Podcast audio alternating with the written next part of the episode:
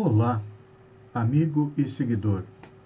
Seja bem-vindo à nossa live diária da Reflexão Matinal, onde eu e você vamos em direção ao nosso coração para lá, como jardineiros espirituais, elevar templos às nossas virtudes, ou seja, procurar fazer com que tudo aquilo que nós temos de bom dentro de nós, de positivo, cresça, floresça e frutifique, porque são essas virtudes, essas qualidades, nossos bons sentimentos, que vão nos levar à felicidade futura.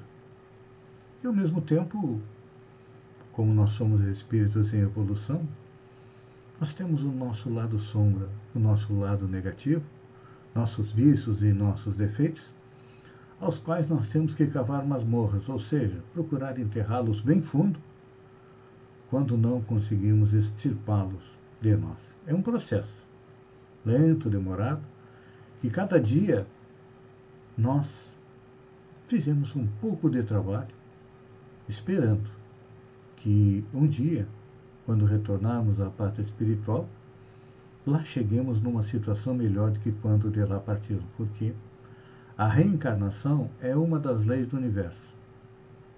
Precisamos crescer, evoluir, e Deus, infinitamente bom e justo, nos legou suas leis, as leis morais, as leis físicas, que nós temos que compreender e respeitar para chegarmos à tão sonhada felicidade. Já trabalhamos a lei de adoração, a lei de conservação, a lei de reprodução, a lei de trabalho, a lei de conservação, já falamos sobre ela, a lei de destruição, e atualmente nós estamos analisando a lei de sociedade, que determina que devemos viver em sociedade para aprendermos a aumentar a nossa capacidade de amor, a nossa afetividade. E enquanto isso não acontece, esta falta de amor que nós sentimos muitas vezes nos leva a doenças. E uma delas é a depressão. E estamos ontem, hoje e anteontem analisando as suas causas, as consequências e o que fazer para curar a depressão. Já dissemos, quem está deprimido precisa da ajuda de um profissional de saúde. E simplesmente o profissional de saúde resolve o problema? Não. Nós não temos uma doença. Nós somos um espírito que está doente. Então, precisamos tratar o corpo através dos profissionais de saúde, mas também precisamos tratar o nosso espírito. Através da sua melhoria. Então, amigo e seguidor, se muitos fatores podem concorrer para a depressão, e principalmente todos os fatores negativos, todas as atitudes e providências positivas podem concorrer para a cura e também para a prevenção. Hoje nós estamos pensando em termos de prevenção de doenças. A prevenção é importante, é fundamental. Por exemplo, as crianças quando nascem, existem uma infinidade de vacinas que elas precisam tomar para não se infectarem com as doenças. É vacina contra sarampo, contra difteria, tétano, a vacina contra a poliomielite. Isso é medicina preventiva. E essa medicina preventiva do corpo também pode ser utilizada para a prevenção no nosso espírito. Ou seja, tem que ter pensamentos e fazer coisas positivas para se livrar ou para não ser tomado pela depressão. É difícil nos dias de hoje, não é? Tudo concorre para o negativismo. As dificuldades econômicas, o isolamento social, as dificuldades espirituais advindas do isolamento social, da perda de entes queridos para o coronavírus. Nós estamos vivendo um momento crucial na história da humanidade, onde todos nós estamos sendo testados em duas coisas: na obediência e na resignação. Obediência no sentido de que obedecer os protocolos da saúde, isto é, o consentimento da razão. Muitas vezes a nossa razão se rebela. Ah, mas eu vejo o presidente, eu vejo fulano, beltrano, ciclano, andando sem máscara, andando pela rua, indo a tudo que é lugar, fazendo aglomeração. Eles ainda precisam trabalhar esse quesito obediência, porque é o consentimento da razão. A razão aceitar que os protocolos de saúde, que são válidos no mundo todo, também são válidos para nós. Não somos aí um super-homem, e não precisa se prevenir contra doenças e contra as dificuldades, não. Nós somos seres comuns, seres humanos, falhos. Então, precisamos aumentar a nossa obediência, que é o que? O consentimento da razão. Mas, além do consentimento da razão, para implantar os protocolos de saúde, nós precisamos do quê? Do consentimento do coração, que é a resignação, ou seja, compreender o porquê que nós estamos sofrendo, compreender a utilidade do sofrimento, porque o sofrimento é causado por quê? Pelos nossos atos da vida atual ou das vidas anteriores. Quando a gente não consegue descobrir a causa na vida atual, por exemplo, o coronavírus, é um sofrimento para toda a humanidade. A causa está, desculpem, em nossas vidas anteriores, onde nós cometemos erros. Então, estamos vindo agora passar pela pandemia do coronavírus para aprender a não fazer mais aquilo que nós fizemos no passado, ou seja, não cometer os mesmos erros, aprender a respeitar as leis, os protocolos. Então, esse é a resignação, o consentimento do coração, porque à medida em que o nosso coração consciente compreende as dores, os sofrimentos, nós sabemos que tudo isso é transitório. A reencarnação nos diz que, em conjunto com a lei de progresso, que um dia nós seremos espíritos felizes. Estamos ainda na primeira categoria, os espíritos imperfeitos. Temos um degrau pela frente, que é chegar na categoria de bons espíritos. Então, se nós não aprendemos pelo amor, agora nós estamos passando a mesma lição pela dor. E se nós não aprendermos agora, nesta encarnação, com certeza teremos que passar por isso novamente. Então, somos inteligentes, vamos ser obedientes e resignados com as dificuldades que estão no nosso caminho. Para quê? Para que possamos no futuro chegar à tão sonhada felicidade. Pense nisso.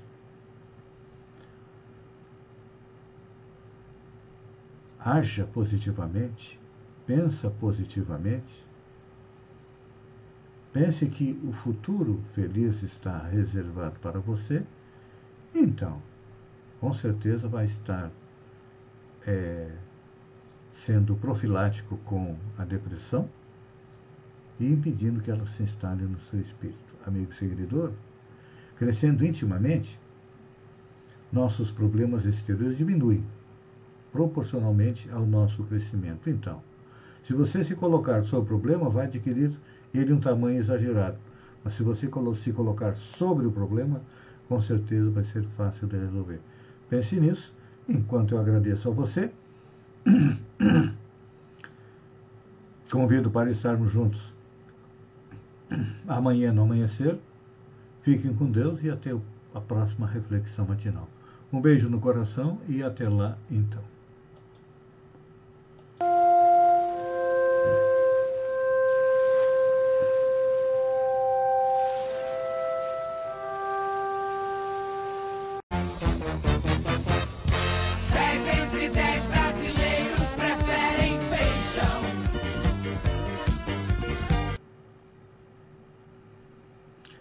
Olá, amigo e seguidor. Seja bem-vindo à nossa live do Bom Dia com o Feijão, onde eu convido você, vem comigo, vem navegar pelo mundo da informação, com as notícias da região, Santa Catarina, do Brasil e do mundo. E vamos começar com notícias da região. Grande perda para os agricultores da região. É, realmente, os agricultores da região perderam um grande defensor de suas causas com a morte do presidente do Sindicato dos Trabalhadores Rurais de Turviermo, David Tomás e Tomás. É importante lembrar que é realmente quem defende os trabalhadores rurais, e são os sindicatos dos trabalhadores rurais que têm conseguido várias conquistas para os trabalhadores rurais. Votos dos senadores de Santa Catarina na privatização da Eletrobras. O único senador catarinense que votou a favor da privatização da Eletrobras foi Jorginho Melo. Mário Berger e Esperidião Amin votaram contra. O Senado aprovou por 42 votos a 37 o projeto que viabiliza a privatização da Petrobras, empresa pública fundada em 1962, destinadas ao suprimento de energia elétrica. Defensores do texto dizem que a proposta vai baixar as tarifas para os consumidores e atrair investimentos privados. Já os críticos argumentam que a privatização fará as contas subirem e ameaça a soberania energética brasileira. Olha, na minha visão, quem tem razão são os críticos, porque vamos analisar. Tudo que foi privatizado no Brasil, o preço abaixou? Diminuiu? Água, agora luz, telefonia, outros serviços, tudo aumentou. Então, realmente, eu, se fosse representante, eu votaria contra a privatização da Eletrobras. Professora da UFSC de Santa Catarina é a primeira mulher eleita presidente da Sociedade Brasileira de Física. Uma professora da Universidade Federal de Santa Catarina vai presidir a Sociedade Brasileira de Física. Débora Pérez Menezes é a primeira mulher eleita presidente da organização e começou a funcionar há 55 anos. A eleição da professora que já integrava o Departamento de Física, que integra o Departamento de Física da UFSC em Florianópolis, foi na quinta-feira e foi divulgado agora, na segunda, dia 21. Ela é a primeira mulher eleita, segundo ela, é inusitado. Já deveria haver outras mulheres desde 1966 comandando a sociedade brasileira, mas, como quase tudo no país é extremamente machista, nós estamos vendo agora o empoderamento das mulheres. Ela possui graduação e mestrado em Física da Universidade de São Paulo, fez o doutorado na Universidade de Oxford, na Inglaterra, e pós-doutorado pela Universidade de Coimbra, em Portugal. Espero que faça um bom trabalho. Botapó, jovem do Maranhão, vira fenômeno entre famosos ao fazer sucesso na internet com bordões e vídeos de humor. A irreverência, o humor e a simplicidade transformaram a vida do maranhense Alex Brito, conhecido como Botapó, um dos mais novos fenômenos das redes sociais. Aos 16 anos, ele já reúne mais de 235 mil seguidores em seu perfil no Instagram, mais do que o dobro da população da sua cidade, Bacabal, no Maranhão. De família simples e humilde, Alex sempre teve sonho de se tornar um digital influencer. Ele vinha tentando fazer sucesso com a internet desde 2017, quando começou com tutoriais de maquiagem. A conta, entretanto, foi excluída da plataforma após problemas com seu antigo perfil. Então tá aí. Hoje estamos precisando muito de amor, de humor e também de amor, né? Olha só, quem está precisando de amor e de humor. Bolsonaro se irrita ao ser questionado por máscara e manda a repórter calar a boca. O presidente Jair Bolsonaro, sem partido, mandou uma repórter da TV Vanguarda calar a boca ao ser questionado sobre não utilizar a máscara de proteção facial num evento em Guaratinguetá, na manhã desta segunda-feira. Após o evento, ao ser questionado sobre ter sido multado pelo governo de São Paulo por não ter equipamento, no dia 12 de junho, durante um passeio de motocicleta, e o valor da multa foi R$ 552. Olha, ele respondeu: eu chego como eu quiser, onde eu quiser, e eu cuido da minha vida. Se você não quiser usar máscara, não use. Agora, tudo que falei sobre Covid, infelizmente para vocês, deu certo. Durante a conversa, Bolsonaro voltou a defender o tratamento precoce que é sem eficiência comprovado, voltou a citar também o pseudo-relatório do Tribunal de Contas da União, que já foi descartado pelo Tribunal de Contas. Então, o que, que acontece? Ele deve ter sentido muito o golpe das manifestações de sábado contra ele. Anitta relaciona 500 mil mortes a Bolsonaro e fãs apontam indireta para Ivete. No início da manhã de ontem, Anitta se pronunciou sobre a marca de 500 mil mortes por coronavírus do Brasil. A cantora relacionou no número o presidente Jair Bolsonaro sem partido e pediu sua saída da presidência. Tweetou ela: 500 mil mortes. É sobre fora Bolsonaro, sim. A favor da democracia, da economia, da saúde, da educação e do senso coletivo. É claro que os seguidores de Anitta já relacionaram com o post da Ivete, que ficou em cima do muro. Então, olha só, que notícia interessante vem de fora do Brasil.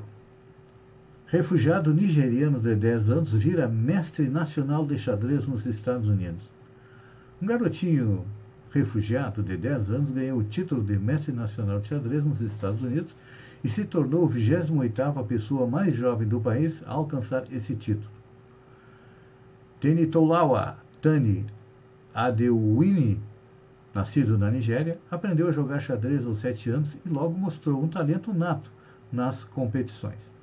Em 2019, aos 8 anos, ele se tornou campeão estadual de Nova York na categoria Jardim da Infância até o 3º ano. Na época, ele morava com a família em um abrigo para pessoas sem teto. Após a vitória, seu treinador criou uma campanha de financiamento coletivo que arrecadou R$104 mil para adquirir uma casa para ele. Então, agora, ele consegue o título de mestre nacional. Tem até uma série, não sei se está na Netflix, que fala a respeito aí de uma mulher, das suas dificuldades por ser mulher no mundo do xadrez. Essa aqui é boa. Homem que furou fila terá que pagar 50 mil de indenização. O Ministério Público denunciou um homem à justiça por se passar por caminhoneiro e ter sido imunizado contra o coronavírus em Mamboré, no interior do Paraná.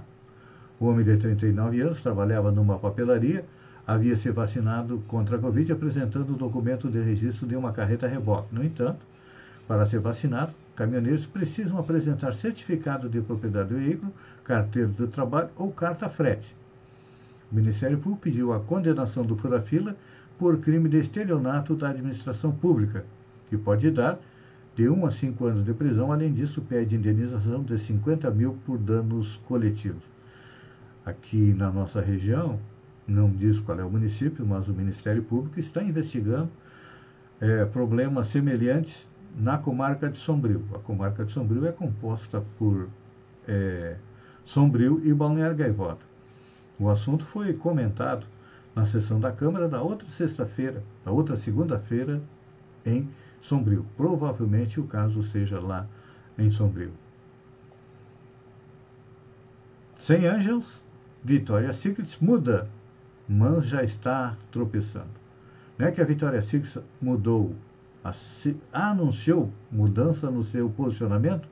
A marca anunciou que trocará suas icônicas Angels por um time chamado VS Coletive, composta por 7 mulheres famosas pelas suas realizações. Entre elas estão Megan Rapinoe, jogadora de futebol americano e ativista dos direitos LGBTQIA+, Priyanka Chopra Jonas, atriz indiana e investidora de tecnologia, a modelo Paloma Elsner, que foi a primeira a usar tamanho 48 na capa da Vogue América. Segundo o novo CEO da John Men's, a marca quer se tornar uma advogada do empoderamento feminino. As mudanças na Victoria's Secret chegaram atrasadas, como ela também admitiu. Quando o mundo está mudando, estávamos muito lentos para responder. Então, chegou tropeçando, mas espero que se levante e siga em frente, porque homens e mulheres são iguais perante Deus. Têm os mesmos direitos, têm os mesmos deveres. É claro que têm funções diferentes, mas isso não implica em diferença no tratamento na sociedade. Amigo e seguidor, obrigado por ter estado comigo durante esses minutos. Fiquem com Deus e até amanhã às 7 horas com mais um Bom Dia com Feijão. Um beijo no coração e até lá, então.